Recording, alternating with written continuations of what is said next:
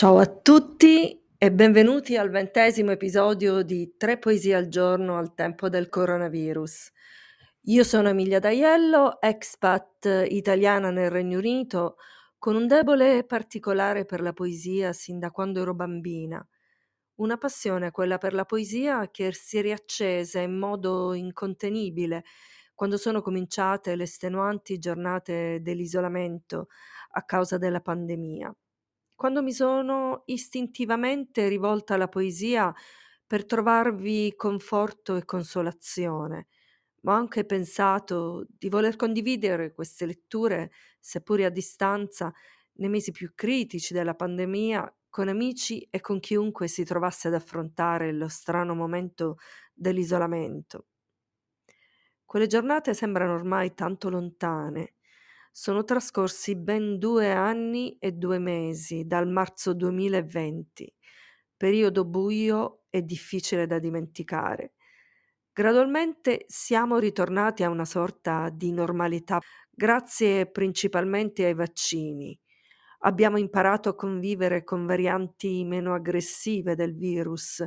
In molti abbiamo contratto il virus io in prima persona ho sperimentato il terrore agghiacciante che si prova alla vista della doppia barretta rosa del test Covid rapido, che decreta inequivocabilmente l'infezione. Ed è così che ho finito col passare il Natale 2021 in compagnia del Covid, in una Londra totalmente contaminata dalla variante Omicron, un virus che somiglia sempre di più a un brutto raffreddore, ma a differenza di un raffreddore può manifestare sintomi imprevedibili e in questo mette ancora un po' paura. E allora molti di noi girano ancora muniti di mascherine e igienizzanti per mani.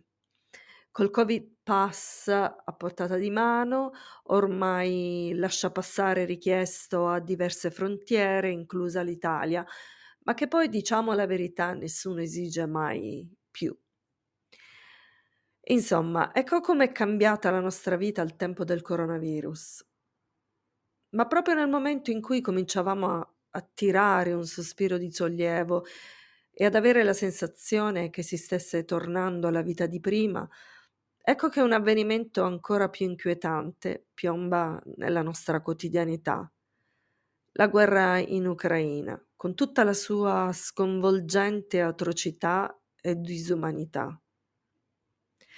Ero in realtà pronta a partire con un nuovo episodio del podcast diverse settimane fa, ma poi l'inizio di questa guerra atroce mi ha lasciata attonita e in un attimo tutto quello che avrei voluto raccontare si è svuotato di significato.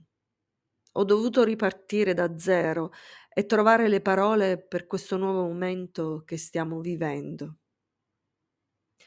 Viviamo tempi strani, in cui la normalità pre-Covid sembra qualcosa che sia andata inesorabilmente persa.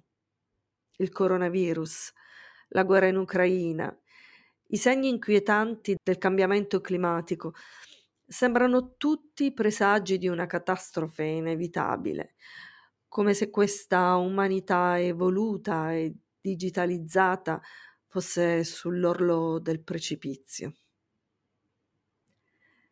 Che stranezza la guerra. Qualcosa che a molti di noi e sicuramente alle nuove generazioni può sembrare un fenomeno fuori moda, qualcosa che in molti pensavamo appartenesse ai libri di storia. E invece, come se il passato non fosse mai passato, torna di nuovo ad aleggiare la minaccia di un conflitto mondiale. È ancora più strano come la vita non sia mai una cosa sola allo stesso tempo. Ci sono cose terribili che avvengono da qualche parte del mondo per qualcuno e c'è la vita che va avanti, apparentemente serena, altrove. Ci sono persone che vivono momenti felici, bambini che nascono e c'è la natura che nonostante tutto continua col suo rigoglio primaverile ogni anno. La scelta delle poesie di oggi si ispira a questa contraddizione insita nella nostra vita, a cui ho pensato passeggiando per le strade di Londra nel mese di aprile, dove il miracolo dei narcisi gialli si ripete come ogni anno nelle aiuole sotto gli alberi, lungo le strade, nei parchi, nei cimiteri, nei vasi alle finestre, ovunque spunta il giallo luminoso e prepotente dei narcisi, che parla di vita, mentre in luoghi neanche tanto lontani si commettono disumane atrocità. Le poesie che leggerò stasera sono le seguenti. Narcisi di William Wordsworth, anche nota come Vagavo solitario come una nuvola, dal primo verso di questo componimento, un classico della poesia romantica inglese. La seconda poesia si intitola Uomo del mio tempo, capolavoro di poesia di guerra di Salvatore Quasimodo, un grande componimento che mi ha ricordato la mia amica Anna, che ci segue sempre, quando una sera me lo ha inviato tramite messaggio, quando ancora la minaccia di guerra era semplicemente una minaccia mi è tornato alla mente questo componimento bellissimo che mi ha colpita per la sua intensità, per la sua verità e attualità. E infine voglio dedicare uno spazio alla poesia ucraina, che mm, ho scoperto essere moderna, molto raffinata, altamente artistica e giovane, come questo popolo che abbiamo imparato a conoscere con ammirazione negli ultimi tempi. La poesia si intitola L'amore a Kiev di Natalka Bilozerkivets. La prima poesia che leggerò questa sera si intitola Narcisi di William Wordsworth.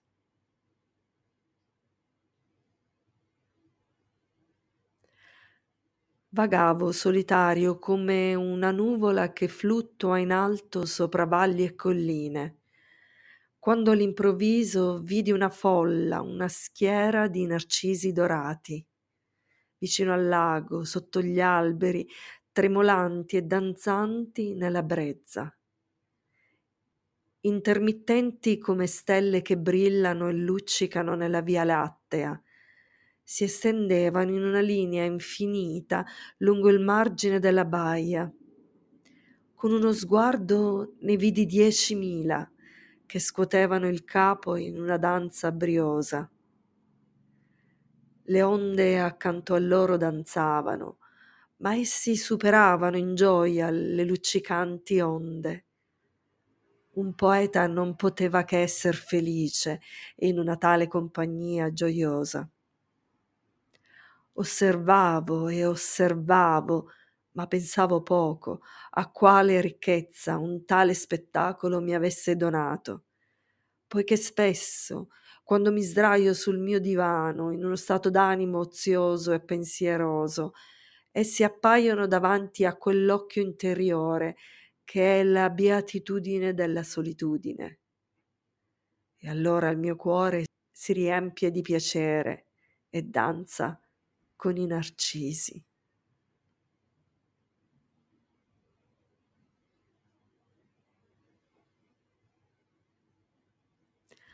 La prossima poesia si intitola Uomo del mio tempo di Salvatore Quasimodo.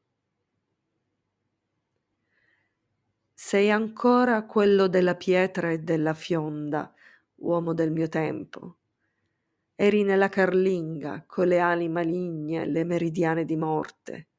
T'ho visto, dentro il carro di fuoco, alle forche, alle ruote di tortura. T'ho visto, eri tu, con la tua scienza esatta, persuasa allo sterminio, senza amore, senza Cristo.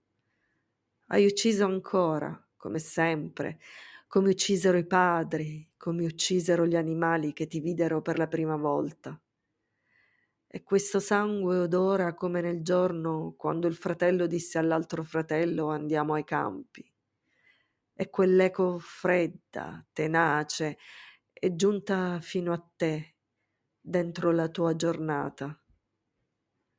Dimenticate, o oh figli, le nuvole di sangue salite dalla terra, dimenticate i padri, le loro tombe affondano nella cenere, gli uccelli neri, il vento, coprono il loro cuore.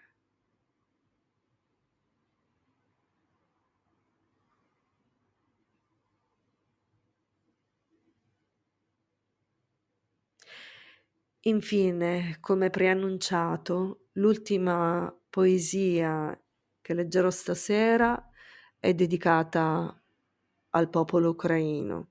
Si intitola L'amore a Kiev di Natalka Bilocerkivets. più terribile l'amore a Kiev che le magnifiche passioni veneziane. Leggere volano le farfalle maculandosi in coni luminosi, in fiamme le brillanti ali di bruchi morti.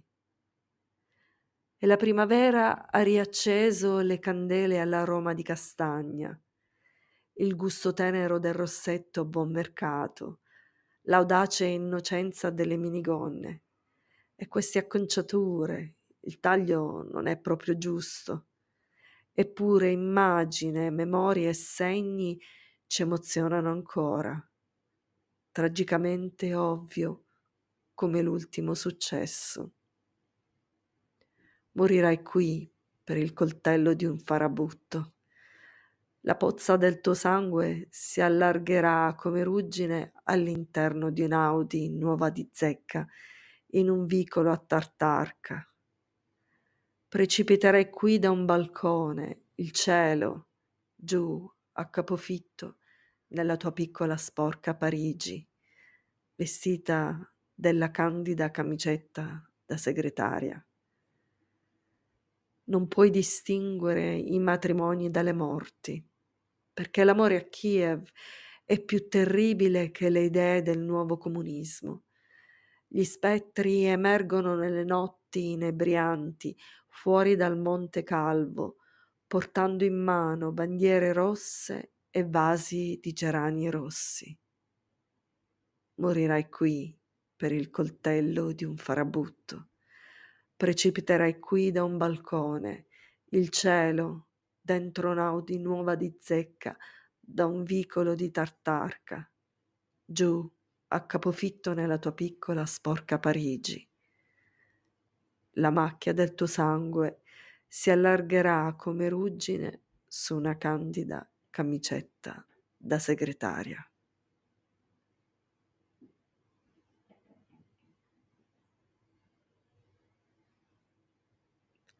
E questa era l'ultima poesia in programma questa sera. Spero che le poesie di questa sera vi siano piaciute, vi abbiano offerto un angolo di tranquillità, ma anche un'occasione di riflessione e raccoglimento. Come al solito, io vi ringrazio per l'ascolto, vi auguro un buon proseguimento della settimana, vi do appuntamento al prossimo episodio e nel frattempo che la poesia sia con voi e nelle vostre vite. Ciao a tutti!